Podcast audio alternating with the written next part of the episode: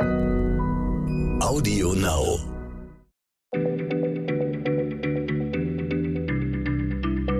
Schneller Schlau, der kurze Wissenspodcast von PM.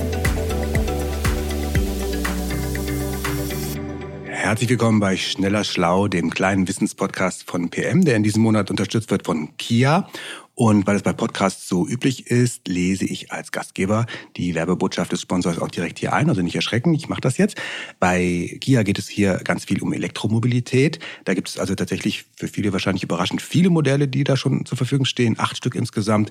Äh, da gibt es klassische Hybridmodelle wie eine Variante des Kia Sorento, äh, Plug-in-Hybride oder auch komplett batteriebetriebene Modelle wie den Kia e-Niro und welches Modell da am besten zu einem passt, je nachdem, ob man äh, viel pendelt oder auch mal lange Strecken fährt oder wie das Fahrverhalten ist, das findet man am besten raus unter www.kia.de. Da kann man sich das alles anschauen. So, Martin, jetzt zu uns. Martin Schäufens ist Hallo, im Studio Jens. und mein Name ist Jens Schröder.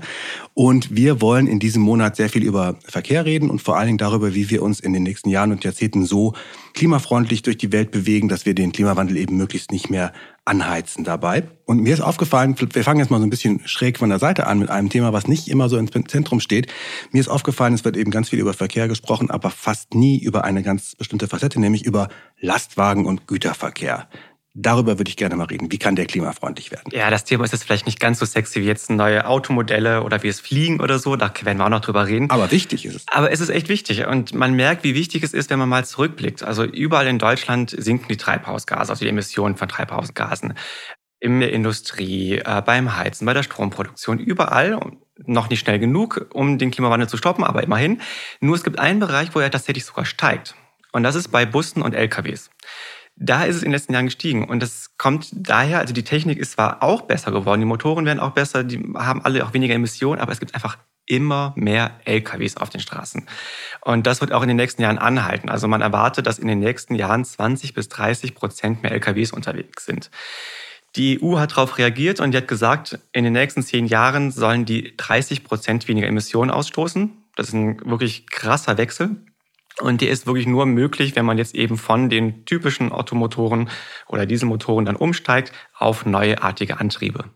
Aber äh, du meinst jetzt vermutlich nicht Akkus, denn da wissen wir ja alle, die haben im Moment noch zumindest eine vergleichsweise geringe Reichweite. Also wenn man mit so einem kleinen Auto in der Stadt nur unterwegs ist, dann geht das ja. Aber wenn ich jetzt mit dem LKW frisches Gemüse von Flensburg nach Oberammergau transportiere, dann komme ich ja mit dem äh, Akku im LKW wahrscheinlich nicht so weit. Das ist dann nicht so realistisch. Das hätte ich tatsächlich auch gedacht, aber ich habe jetzt mal ein bisschen recherchiert und ich war überrascht. Tatsächlich können auch Akkus LKWs antreiben. Mhm.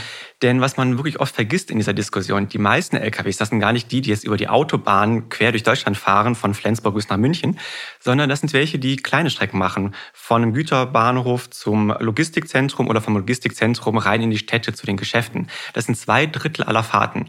Und das sind Fahrten, die sind unter 300 Kilometer und das ist was, was du tatsächlich auch mit einem Akku machen kannst. Also tatsächlich wäre die erste Alternative, dass man LKWs mit einem Akku betreibt. Mhm. Die haben tatsächlich auch noch einen schönen Vorteil, die gerade in den Städten gut ankommt, nämlich die sind leise.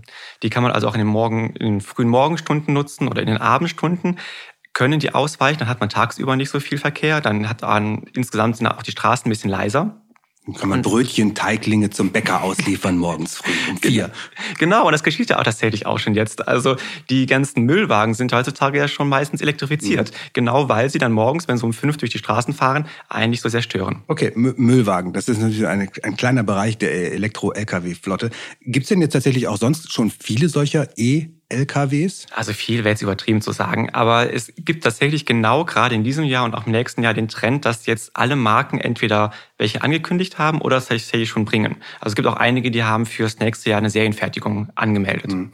Und sind solche Sachen denn schon konkurrenzfähig? Also auch wenn man jetzt sagt, äh, man muss nicht unbedingt morgens früh fahren, also auch für tagsüber, ist das konkurrenzfähig? In bestimmten Bereichen. Also in dem Bereich zum Beispiel der Müllwagen und so, wenn es jetzt um innerstädtischen Verkehr geht, sind die auf jeden Fall schon konkurrenzfähig. Wenn es jetzt um andere Aufgaben geht, da ist jetzt der normale Motor tatsächlich immer noch der bessere. Aber man sieht, der Trend geht dahin und die können das auch schon mal machen. Insgesamt muss sich die Technik aber natürlich schon verbessern. Also die Akkus müssen leichter werden, denn so ein großer LKW-Akku ist ja einfach ziemlich schwer.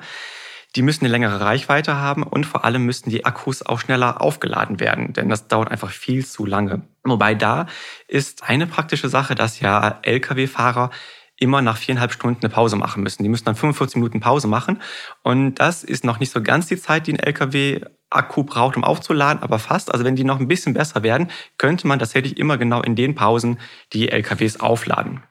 Okay, jetzt haben wir aber viel über kurze Strecken gesprochen. Deswegen würde ich mir nochmal sagen, Batterie kann ja nicht die einzige Lösung sein da.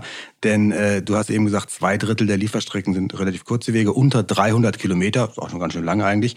Bleibt aber immer noch ein Drittel richtig lange Fahrten über 300 Kilometer. Was machen wir mit denen? Ja, das stimmt. Also wenn du jetzt von Köln nach Mailand irgendwelche Hüte befahren willst, da ist so ein großer Akku, der ist so riesig schwer, das macht wirklich gar keinen Sinn. Da nimmt er fast die Hälfte der Ladefläche weg.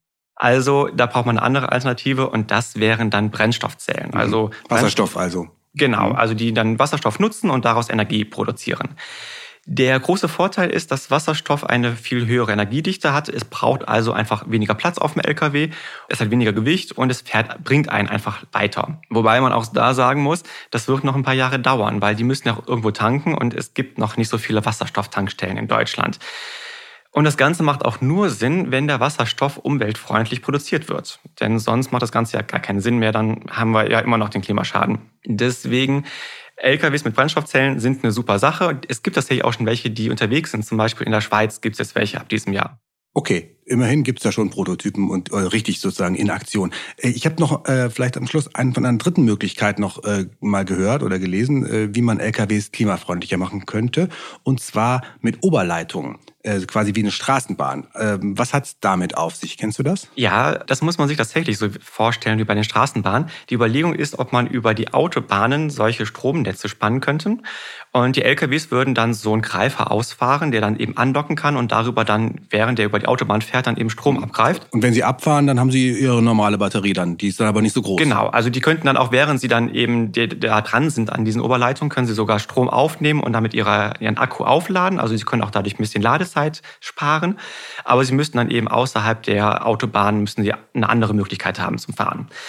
Es gibt wirklich sehr verschiedene Aussagen darüber, wie viel Sinn das macht. Manche sagen, das ist einfach viel zu viel Arbeit, die alle Autobahnen damit auszustatten. Andere sagen, das ist eine super Idee. Wer das mal sehen möchte, man kann das tatsächlich schon mal sehen. Es gibt äh, Teststrecken in Deutschland und zwar auf der A5 in Hessen und auf der A1 in Lübeck. Da fahren wir alle hin. Sehr schön. Ich nehme also heute mit, es ist möglich, auch LKWs klimafreundlich fahren zu lassen. Äh, Es hängt ein bisschen davon ab, ob das äh, Langstrecken- oder Kurzstreckenfahrten sind, die diese LKWs machen. Es braucht aber auch noch ein paar Jahre, bis die Technik so richtig konkurrenzfähig ist.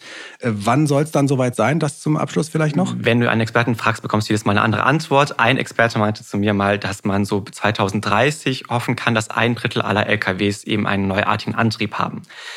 Äh, Das ist schon optimistisch, aber wenn die Politik die richtigen Weichen stellt, dann könnte das klappen.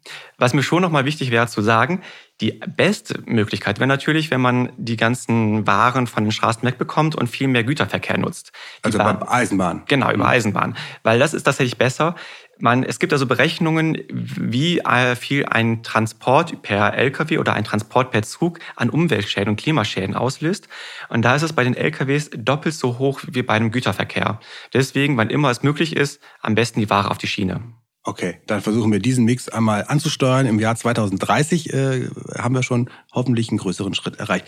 Danke, lieber Martin. Das war Schneller Schlau und wir danken fürs Zuhören. Bis bald. Bis bald. Schneller Schlau, der kurze Wissenspodcast von PM.